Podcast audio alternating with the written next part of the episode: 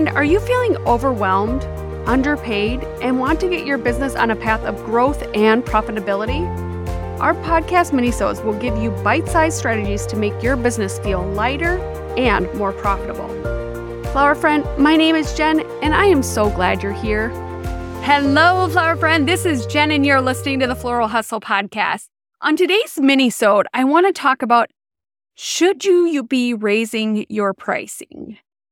And to many florists, that that even whole thought of raising your prices scares the bejesus out of you.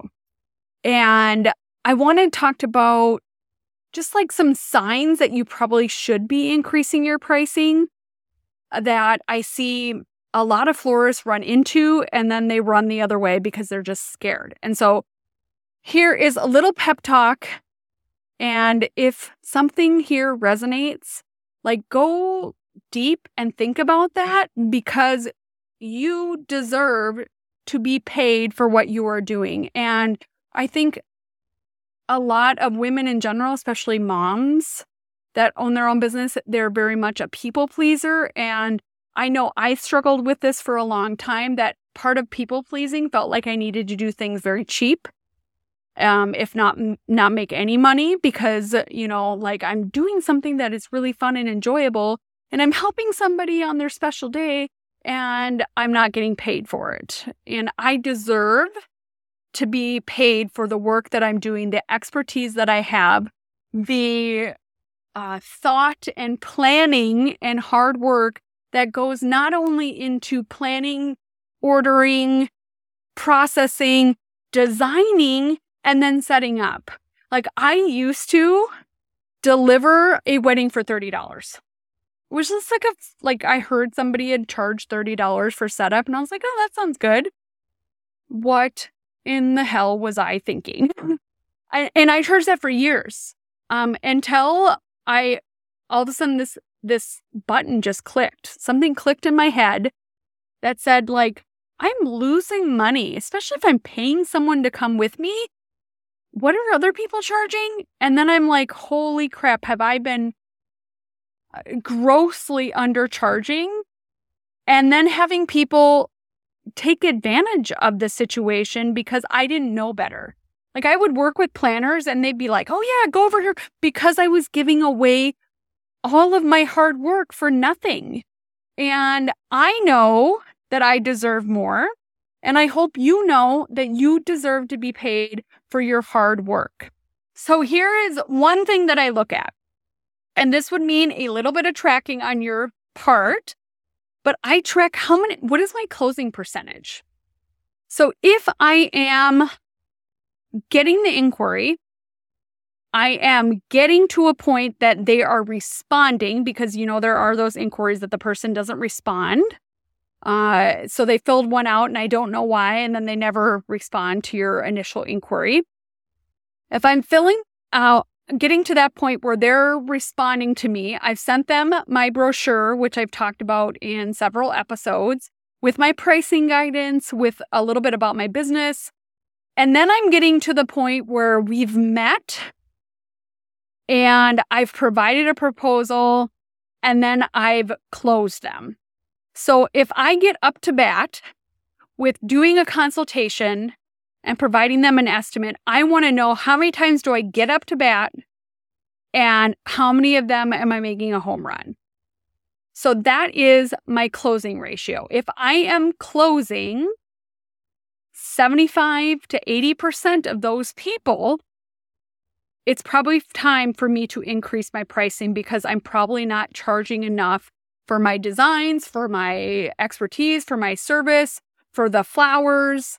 I'm probably not charging enough because this is too easy. This should honestly hurt a little bit because you want your prices to be like, I want them to be a good value, but I also want to be paid what I'm worth.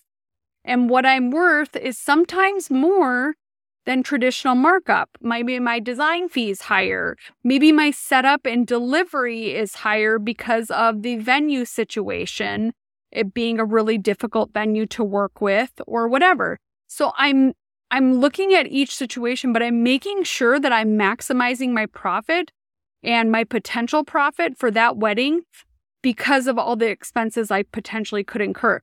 Uh, do I, uh, if a venue is difficult and I'm having to pay for three people to pay for parking, if I'm having to load into a loading dock that's just ridiculously hidden, and I'm going to have to have two of my staff drive around the block three times probably before they find it. Like those opportunities, I need to make sure that I'm charging what I should be for the amount of headache related to that venue. And if I am closing a big chunk, I need to make sure that I'm probably adjusting my pricing in some capacity, either with my design labor percentage, my setup and delivery fee, um, my teardown fee, whatever fee will help you get to a higher, like average wedding cost.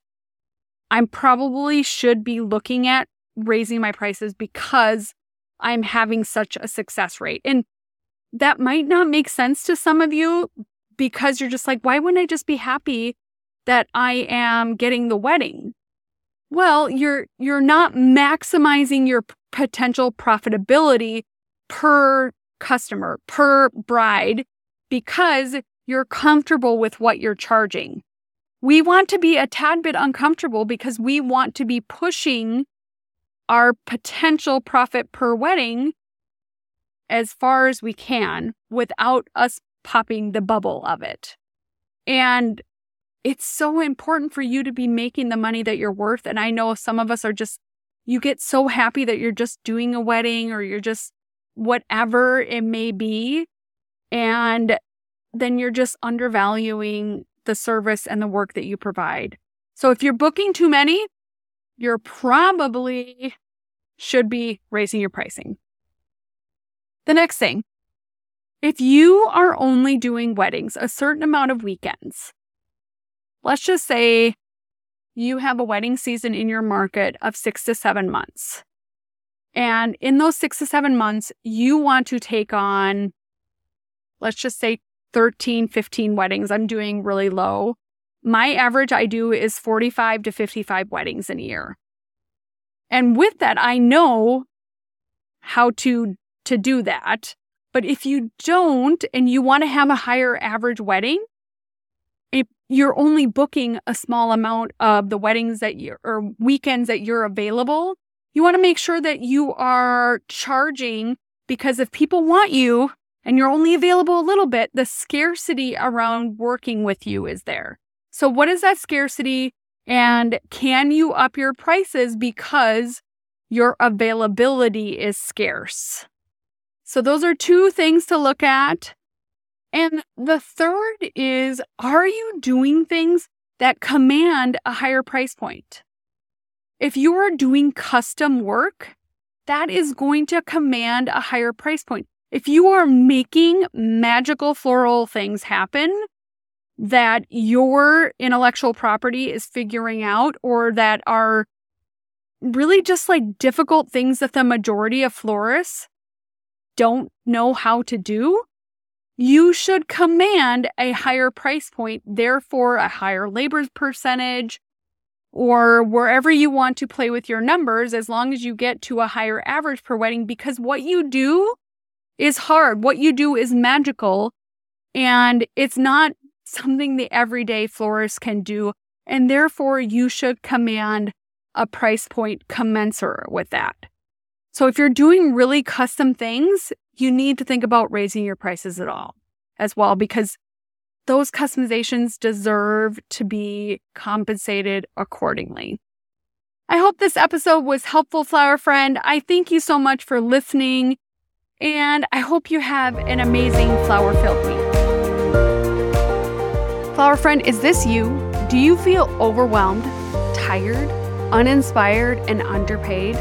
If that's you, I want to help simplify everything for you. I want to be there to help you build goals, develop processes in your business for things to just feel lighter, all while building a path to profitability. I've been where you are, and I want to help you build the business of your dreams. For more information, check it out on our coaching page on our website at thefloralhustle.com or send me a DM on Instagram to learn more. Have a great day, flower friend.